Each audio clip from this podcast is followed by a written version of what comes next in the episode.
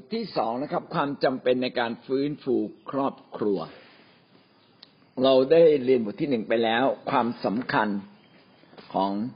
ครอบครัว วันนี้เราเรียนความจำเป็นในการฟื้นฟูครอบครัว เราจะเห็นว่าครอบครัวเนี่ย ในสังคมทุกวันนี้ค่อนข้างจะไม่ค่อยถูกเอาใจใส่ เท่าที่ควร คนแต่งงานก็ไม่เคยรู้มาก่อนว่า การมีครอบครัวสำคัญอย่างไร นึกว่ารักกันก็อยู่ด้วยกันเลย พอมีลูกก็กลายเป็นปัญหา เพราะว่าตัวเองไม่เคยเลี้ยงลูกมาก่อน อยู่ดีๆ ต้องมาเลี้ยงลูกตอนเล็ก ๆ แบบเบามันก็เลี้ยงไม่ยาก แต่พอโตขึ้นน่ะ เด็กมีความคิดของตัวเอง ชักจะเลี้ยงไม่เป็นละบางคนลูกโตขึ้นก็ไม่ได้ ให้เวลากับลูกเท่าที่ควร ก็มัวแต่ทำมาหากิน บางคนกลับมาก็เล่นไลน์เล่นเฟซนะเรื่องลูกก็เป็นเรื่องรองๆเขาไม่ค่อยสนใจ พอลูกโตขึ้นนะ ก็ลูกก็เป็นตัวของตัวเองบางทีก็ออกมาทางดีบางทีก็ออกมาทางร้าย เพราะว่าครอบครัวไม่สามารถดูแลลูกได้อย่างดีนะจึงเป็นสิ่งที่น่าสงสารสำหรับประเทศไทยนะครับ เราไม่มีสถาบันที่จะช่วยครอบครัวกันจริง ต้องขอบคุณพระเจ้าที่เราอยู่ในคิดจักรอย่างน้อยคิดจักรก็เป็นสถาบันที่ช่วยดูแลครอบครัวเราได้ แล้วก็สถาบันของพระเจ้าก็เป็นระบบสามารถที่จะดูแลได้อย่างแท้จริงก็ขอบคุณนะที่เรามาเป็นคริสเตียนงั้นการที่คริสเตียนคนหนึ่งเนี่ย จะพบความสำเร็จต้องพาทั้งครอบครัวมาหาพระเจ้า แล้วก็คิดจักที่ดีต้องมีคิดจักที่ดูแลทั้งเด็กเล็ก เด็ก เด็กโต เด็กทีน วัยรุ่นนะจนกระทั่งเป็นเด็กที่เป็นเติบโตขึ้นมาเข้ามาหาวิทยาลัย ไม่ใช่วัยรุ่นละนะฮะแล้วก็สุดท้ายก็เขาจบทำมาหากินก็ยังถูกดูแล พี่น้องจะเห็นว่าคนที่ไม่มีความรู้ เพราะว่าไม่มีใครสอนเขาพระคัมภีร์เนี่ยครบถ้วนทุกอย่างครอบคลุมคนทุกวัย ถ้าหากว่ามีมีการจัดชั้นเรียน ให้คนทุกกลุ่มได้เรียนเรื่องของชีวิต ทุกคนก็เติบโตว่าเขาแต่งงาน มันก็เป็นเรื่องไม่ยาก ไม่ยากที่จะดูแลครอบครัวให้ดีพี่ลองคิดดูนะขณะเราเป็นคริสเตียนน่ะ บางครั้งเรายังไม่ได้ครบเลยในการถูกดูแล แล้วคนข้างนอกอะเขาไม่ได้เห็นความสำคัญของครอบครัวแล้วลองคิดดูว่าอนาคต สถาบันครอบครัวของประเทศมันจะน่า น่าเป็นห่วงขนาดไหนนะกลุ่มคนที่จะเสียเสียผู้เสียคนกลุ่มแรกเลย ก็คือเยาวชน คนกลุ่มแรกเนี่ยจะเสียผู้เสียคนไป คนกลุ่มต่อมาก็คือคนที่เป็นผู้ใหญ่แล้วเอาตัวรอด เอาตัวรอดได้หาชีวิตดำเนินชีวิตส่วนตัวอย่างมีความสุขไม่สนใจ ใครใครคนอื่น ไม่สนใจว่าทำให้คนอื่นเสียหายยังไงบ้าง ก็น่าสงสาร สุดท้ายคนเฒ่าคนแก่อยู่ยังไงอยู่โดดเดี่ยวคนเดียว คนเฒ่าคนแก่ก็ไม่สามารถบำเป็นพรกับลูกหลานได้ เพราะว่าไม่เคยถูกสอนเรื่องครอบครัวมาก่อนอยากจะบอกว่าคิดจักความหวังเป็น และคิดจักส่วนใหญ่นะครับ เขาจะสอนเรื่องครอบครัวกันไงหวังว่าพี่น้องจะมีโอกาสได้ฟังเรื่องครอบครัว เพื่อชีวิตเราจะพบความสำเร็จ ความจำเป็นในการฟื้นฟูครอบครัว นะคำนำเลยนะครับคำนำอ๋อตะกี้คำนำสภาพสังคมไทยไปแล้วนะครับคำนำอีกอันหนึ่งในพระคัมภีร์พี่น้องจะเห็นว่าในตั้งในช่วงปฐมกาลพระเจ้าสร้างครอบครัวแรกก็คืออดัมเอวาเขาไม่มีบาปถูกไหมครับเขาจึงเป็นครอบครัวที่สมบูรณ์ที่สุดอาดัมครอบครัวอาดัมเอวา เป็นครอบครัวที่สมบูรณ์ที่สุดแม้ว่าเวลานั้นจะไม่มีลูกจนกระทั่งเขาทั้งสองคนเนี่ยได้หล่นออกจาก พระคุณของพระเจ้าไปทำบาปแล้วก็ไม่เชื่อฟัง พอไม่เชื่อฟังปั๊บก็เสียสิทธิในการได้รับสิ่งดีทั้งสิ้นจากพระเจ้า พอตกในความบาปเขาก็ไม่พร้อม และไม่สามารถได้รับสิ่งดีทั้งสิ้นจากพระเจ้า เพราะฉะนั้นชีวิตของมนุษย์ในยุคนั้นก็เริ่มเสื่อมถอยลงเสื่อมถอยลงเรื่อยๆงั้นมนุษย์ก็ทำบาปมากมาย เรามาดูวันนี้จะพูดถึงสองข้อใหญ่ ๆ หรือว่าข้อเดียวเดี๋ยวดูสิครับ อ่านะข้อเดียวนะข้อใหญ่ หัวข้อใหญ่ก็คือ ผลเสียของบาปที่มีต่อชีวิตครอบครัว ผลเสียของบาปที่มีต่อชีวิตครอบครัว ได้ยกตัวอย่างไว้น่าสนใจมากมีทั้งหมดสิบประการด้วยกันหนึ่งนะครับ มนุษย์ทุกคนกลายเป็นคนบาป มนุษย์ทุกคนกลายเป็นคนบาปสดุดีบทที่ห้าสิบเอ็ดข้อห้า สดุดีห้าสิบเอ็ดข้อห้าดูเถิดข้าพระองค์ถือกำเนิดมาในความผิดบาปและมารดาตั้งคันข้าพระองค์ในบาปก็คือทุกคนเนี่ยกำเนิดมาก็กำเนิดในความผิดบาปเหมือนกับว่าเราเป็นมะม่วงพันเปรี้ยว พี่น้องปลูกยังไงมันก็เปรี้ยวถูกไหมครับ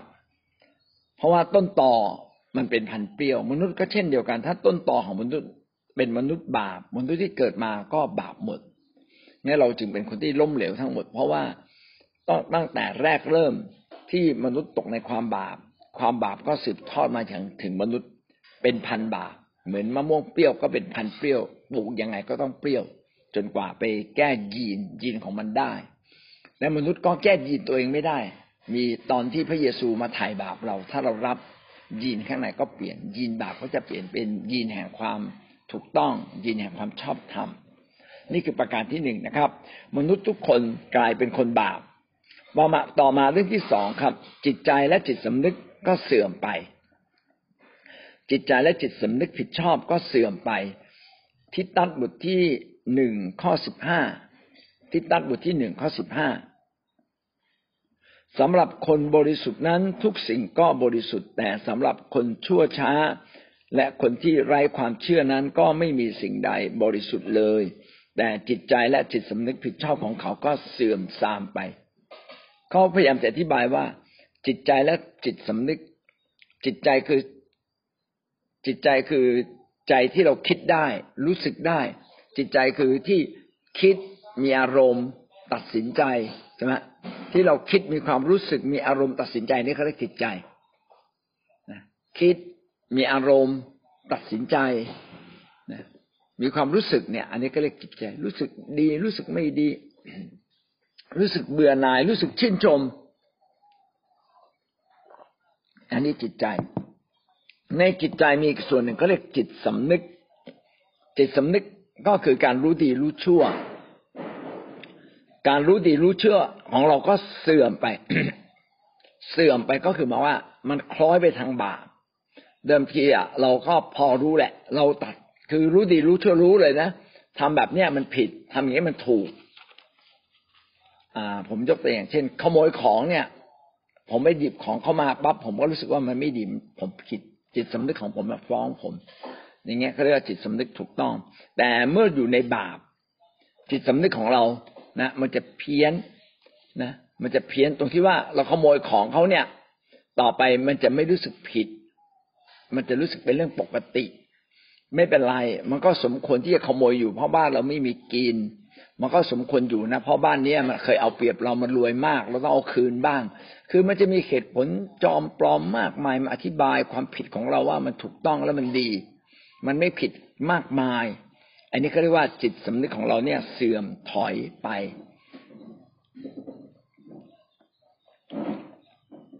เมื่อเราอยู่ในบาปจิตใจเราก็เปลี่ยนถูกไหมครับ เปลี่ยนจากการ โน้มเอียงไปไปทางชั่วนะในพระคัมภีร์ปฐมกาลว่ามนุษย์ยังมีความเข้าโครงของมนุษย์เนี่ยล้วนแต่ชั่วนะก่อนที่ก่อนที่เขาจะพระเจ้าพระเจ้าจะทำลายโลก ให้น้ำท่วมเข้าโครงความคิดของมนุษย์ มีแต่ชั่ว เห็นว่าความบาปเนี่ยทำให้มนุษย์ทั้งจิตใจทั้งจิตสำนึกเสื่อมไปหมดเลย และเราก็อยู่ในภาวะแบบนี้จนถึงยุคนี้ก็ยังเป็นแบบนั้น เพราะเราทุกคนอยู่ในการบาปอันที่สามนะครับ ตกเป็นทาสของบาปเราไม่เพียงแต่จิตใจโน้มเอียงและเสื่อมทรามไป แต่เราก็ยังเป็นทาสของบาปอีก เป็นทาสของบาปโรมบทที่หกข้อสิบเจ็ด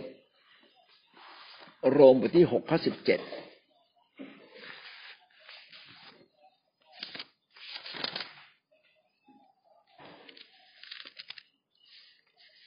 กล่าวว่า แต่จงขอบพระคุณพระเจ้า เพราะว่าเมื่อก่อนนั้นท่านเป็นทาสของบาปแต่บัดนี้ท่านมีใจเชื่อฟังหลักคำสอน นั้นซึ่งทรงให้ครอบครองท่านแต่ก่อนเราเป็นทาสของบาป ก็คือก่อนที่เรามาเชื่อพระเยซูเราอะเป็นทาสของบาป ก่อนเรามาเชื่อพระเยซูเราเป็นทาสของบาป แต่เมื่อเรามาเชื่อพระเยซูพระเจ้าก็ปลดปล่อยเราทำให้เราเป็นไทย นะมีใจเชื่อฟังหลักคำสอน มีใจเชื่อฟังหลักคำสอน ก็คือเราเชื่อฟังคำของพระเยซูคริสต์นะให้เราปฏิบัติตามบัญญัติใช่ไหมแล้วบัญญัติข้อที่สำคัญก็คือความรัก ถ้าเรามีความรักก็เท่ากับเราได้ปฏิบัติตามบทบัญญัติของพระเจ้าทุกข้อแล้ว เมื่อเราตกเป็นทาสของบาปจะเป็นยังไงครับ เราก็ไม่อยากทำดีอำนาจแห่งความชั่ว ก็สามารถบงการเราได้ เป็นทาสทาสก็คือผู้ไม่มีสิทธิ์ถูกไหมครับ ไม่มีสิทธิ์ ถ้าเราเป็นทาสของบาปหมายความว่าเราจะสู้กับบาปไม่ได้เลย เราจะแพ้บาป พอบาปสั่งอะไรเรา เราก็อยากจะทำตาม โดยไม่สาไม่สามารถยั้งคิดได้ พระเยซูบอกว่า อาหารที่กินเข้าไปเนี่ย ไม่บาปแต่ความชั่วที่มันออกจากใจนี่แหละเป็นความบาป มันน่าคิดว่า เอ๊ะทำไมคำชั่วออกจากใจเป็นบาป ความชั่วนี่ออกจากใจมันทำให้ใจเราอะเช่นคำพูดเราจะพูดผิด การกระทำเราจะผิด เห็นไหมครับว่า ความชั่วมันสามารถบังคับให้เราทำผิดได้ เราเป็นทาสมันลมโดยเราไม่รู้ตัว เราเป็นทาสที่สัตย์ซื่อ เป็นที่ทาสที่สัตย์ซื่อของมัน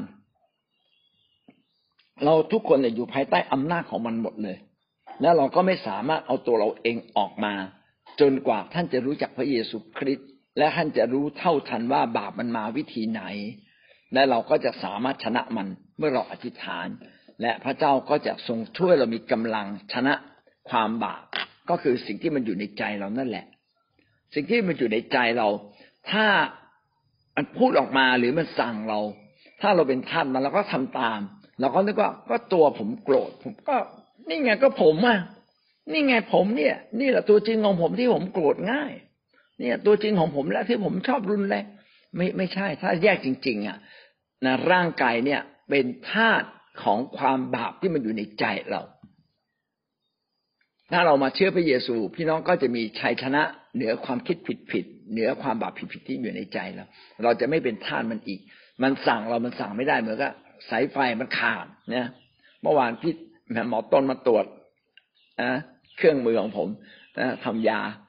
ทำไมมันไม่เดิน เนี่ยหมอต้นบอกเนี่ย มันต้องขาดเส้นใดเส้นหนึ่งแหละวันี้แหละคนนี้ต้องตรวจพี่น้องเราก็เช่นเดียวกัน เราอะ ต้องไม่เป็นทาสมันต้องสั่งงานเราไม่ได้อันที่สี่นะครับ เป็นศัตรูกับพระเจ้า เป็นศัตรูกับพระเจ้า ยากอบบทที่สี่ข้อที่สี่คนทุจริตเอ๋ยไม่รู้ไม่ ท่านท่านไม่รู้หรือว่าการเป็นมิตรกับโลกนั้นเป็นศัตรูกับพระเจ้าเหตุฉะนั้นผู้ใดใครเป็นมิตรกับโลกผู้นั้นก็ตั้งตัวเป็นศัตรูกับพระเจ้า เมื่อบาปตกอยู่ในชีวิตของเรา เราก็กลายเป็นศัตรูกับพระเจ้าโดยไม่รู้ตัวเลย ตรงกันข้ามกัน เพราะว่าพระเจ้าเป็นความบริสุทธิ์แต่เราอยู่ในความบาปมันก็เข้ากันไม่ได้ เข้ากันไม่ได้เลย ไม่เพียงแต่เราหมดอ่าเราเดิมที่เราชอบทำ แต่พอตกในบาปในบาปปั๊บเราก็เป็นคนอาธรรม ส่วนพระเจ้าเนี่ยเป็นเป็นความสว่าง เป็นความชอบธรรม ดังนั้นพอเราอยู่ในอาธรรมเนี่ย เราจึงตรงกันข้ามกับพระเจ้า มนุษย์จึงต่อสู้กับพระเจ้านะครับ เพราะว่าจิตสำนึกของเขาเนี่ยรักบาปจิตสำนึกของเขาเชื่อฟังบาปจิตใจของเขาเชื่อฟังบาปเราเขาจึงไม่สามารถที่จะเดินอยู่ในทางพระเจ้าได้ เอเมน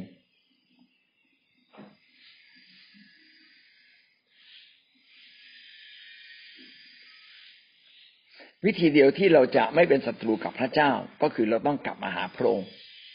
กลับมาหาพระองค์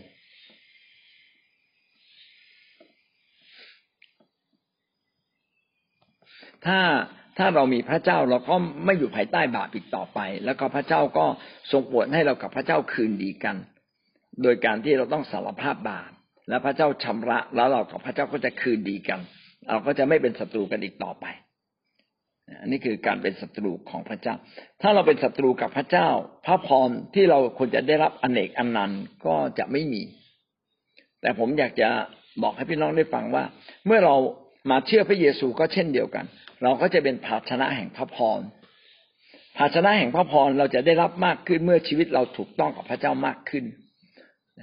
เพราะว่าเดิมทีเราเคยเป็นศัตรู พอเรามาเชื่อพระเยซูปั๊บเราก็กลายเป็นมิตร แต่เป็นมิตรเนี่ยบางทีภาชนะเราเล็กพระพรพระเจ้าเยอะ เทลงมา เราก็รับได้นิดเดียว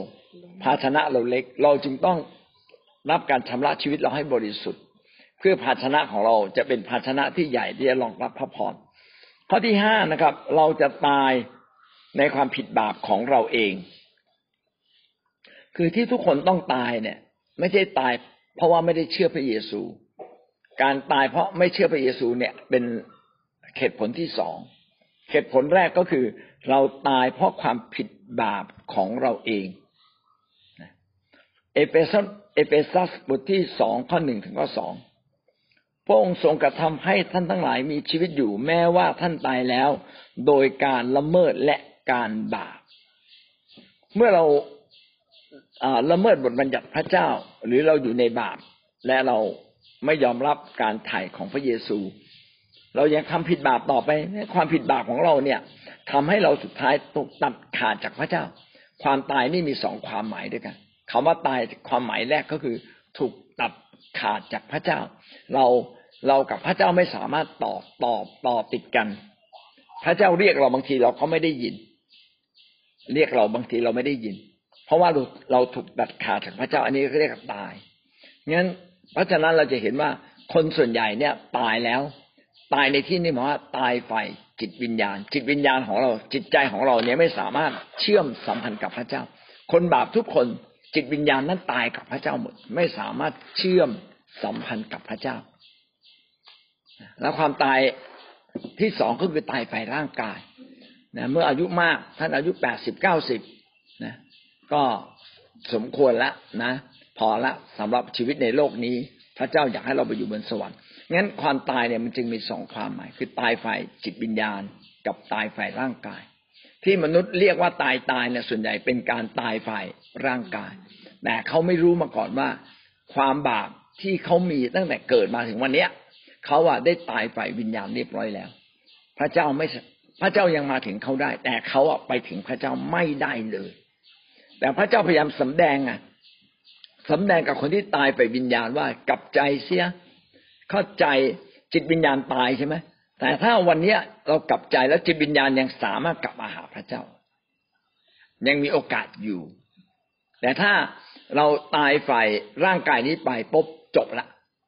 จิตวิญญาณเรากลับมาหาพระเจ้าไม่ได้แล้วเพราะจิตวิญญาณเป็นสิ่งที่ไม่เปลี่ยนแปลงจิตวิญญาณเป็นสิ่งที่ไม่เปลี่ยนแปลง เช่น ทูตสวรรค์หรือผีเนี่ยนะฮะมันเปลี่ยนแปลงไม่ได้มันเป็นจิตวิญญาณที่ไม่มีการเปลี่ยนแปลงนะมนุษย์เนี่ยเป็นสิ่งทรงสร้างพิเศษยังสามารถเปลี่ยนได้ เปลี่ยนได้ตราบใดที่เรายังอยู่ในร่างกายนี้เรายังเปลี่ยนจิตวิญญาณของเราได้ แต่พวกผีวิญญาณชั่วมันเปลี่ยนไม่ได้ มันเป็นจิตวิญญาณความชั่ว มันก็ช่องชั่วตลอดไป มันกลับใจไม่ได้เราบอกจะไปนำรับเชื่อผีมารซาตานมันไม่รับเชื่อ เพราะว่าจิตวิญญาณมันเป็นวิญญาณที่ชั่วอย่างนั้นเองเนี่ยหวังว่าเราจะได้เข้าใจตรงนี้นะครับ ว่าถ้าเรามีจิตวิญญาณที่ผิดพลาดที่ผิดนะครับ เราอยู่ในบาปสุดท้ายเราก็ต้องตายฝ่ายจิตวิญญาณ ส่วนตายฝ่ายร่างกายทุกคนต้องตายอยู่แล้ว ข้อที่หกนะครับ มนุษย์จะได้รับการลงโทษนิรันดร์ มนุษย์จะได้รับการลงโทษนิรันดร์สองเทสโลนิกาบทที่หนึ่งข้อแปดถึงข้อเก้าสองเทสโลนิกาบทที่หนึ่งข้อแปดถึงข้อเก้าและจะลงโทษสนองคนเหล่านั้นที่ไม่รู้จักพระเจ้า และแก่คนที่ไม่เชื่อฟังข่าวประเสริฐของพระของพระเยซูคริสต์เจ้าของเรา คนเหล่านั้นจะได้รับโทษอันเป็นความพินาศนิรันดร์พรากจากพระพัก พระเป็นเจ้า และจากพระสิริแห่งอานุภาพของพระองค์ในวันนั้น ในวันสุดท้ายพระเจ้าจะมาพิพากษา ถ้าเรามีจิตวิญญาณที่อยู่ในบาป เราก็จะถูกลงโทษนะครับนะคนที่ไม่รู้จักพระเจ้า ถ้าเขาไม่รู้จักพระเจ้าจิตวิญญาณเขาก็อยู่ในบาป และแก่คนที่ไม่เชื่อฟังข่าวประเสริฐของพระเยซูคริสต์เจ้าของเรา ถ้าเราไม่เชื่อฟังข่าวประเสริฐ เราก็ยังเป็นคนบาป แต่ถ้าเราเชื่อฟังข่าวประเสริฐ แม้วันนี้เราไม่รู้จักพระเจ้าก็สามารถเปลี่ยนจากจิตวิญญาณที่ชั่วและบาปมาเป็นจิตวิญญาณชอบธรรมของพระเจ้า คนเหล่านั้นจะได้รับโทษอันเป็นความพินาศนิรันดร์นะชัดเจนฮะ ถ้าเราอยู่ในบาปเราจะต้องพินาศนิรันดร์เขาบอกในนรกคือความพินาศนิรันดร์ พินาศก็คือตกนรกไป ในนรกเนี่ย แม้แต่หนอนก็ไม่ไหม้ไฟ ผมก็แปลกใจว่า เอ้ยมันไหม้ไฟไฟมันแบบไหน คือไม่เหมือนกับว่ามีหนอนอยู่แล้วก็โดนไฟไหม้แต่ว่าหนอนเนี่ยก็ยังดิ้นทรมาน เจ็บแต่ไม่ตาย มนุษย์ก็เช่นเดียวกันนะครับ มนุษย์ตกนรกนะครับ โดนไฟแห่งนรกเนี่ยเผาผลาญ ไม่ตายนะไม่ใช่โอ้ให้มันตายตายไปมันจะได้หมดความรู้สึก ไม่มันไม่ตายโอ้มันน่าน่าอเนจอนาถมากเลยนะไม่ตายวันก่อนเขาได้ถ่ายรูปของคนที่เขาเป็นโรคโควิดแล้วเขาหายใจลำบากนะหายใจโอ้แล้วหายใจแบบนี้นะเพราะว่าปอดมันไม่รับออกซิเจนอะ มันเสียสูญเสียเนื้อปอดเลย ทรมานมากเลยหายใจ เพราะว่า เออนะสุดท้ายเขาก็ตายจากร่างกายนี้ก็จบเขาไม่ต้องหายใจ แต่แต่ในนรกอะ มันไม่เกี่ยวนะ มันไม่เกี่ยวกับร่างกายมันเป็นการเผาผลาญจิตวิญญาณ ดังนั้นจิตวิญญาณจะถูกเผาไหม้แม้ไม่ตายทุกทรมานตลอดไปนะใครอยากไปก็ช่วยบอกผมนะ ผมจะจองที่ไว้ให้ แต่ผมคนหนึ่งผมไม่ไปแน่นะครับ นะ มัน คือเวลาจะทำบาปพี่ต้องคิดถึงบึงไฟนรกก็แล้วกัน นั่นเป็นไฟที่เผาผลาญไม่จบไม่สิ้นแล้วเราก็ไม่ตายว้าน่ากลัวเหลยเกินครับ นี่คือเรื่องผลเสียของบาปที่มีต่อชีวิตส่วนตัว เอาละเรามาดูผลของบาปที่มีต่อครอบครัว ผลของบาปที่มีต่อชีวิตครอบครัว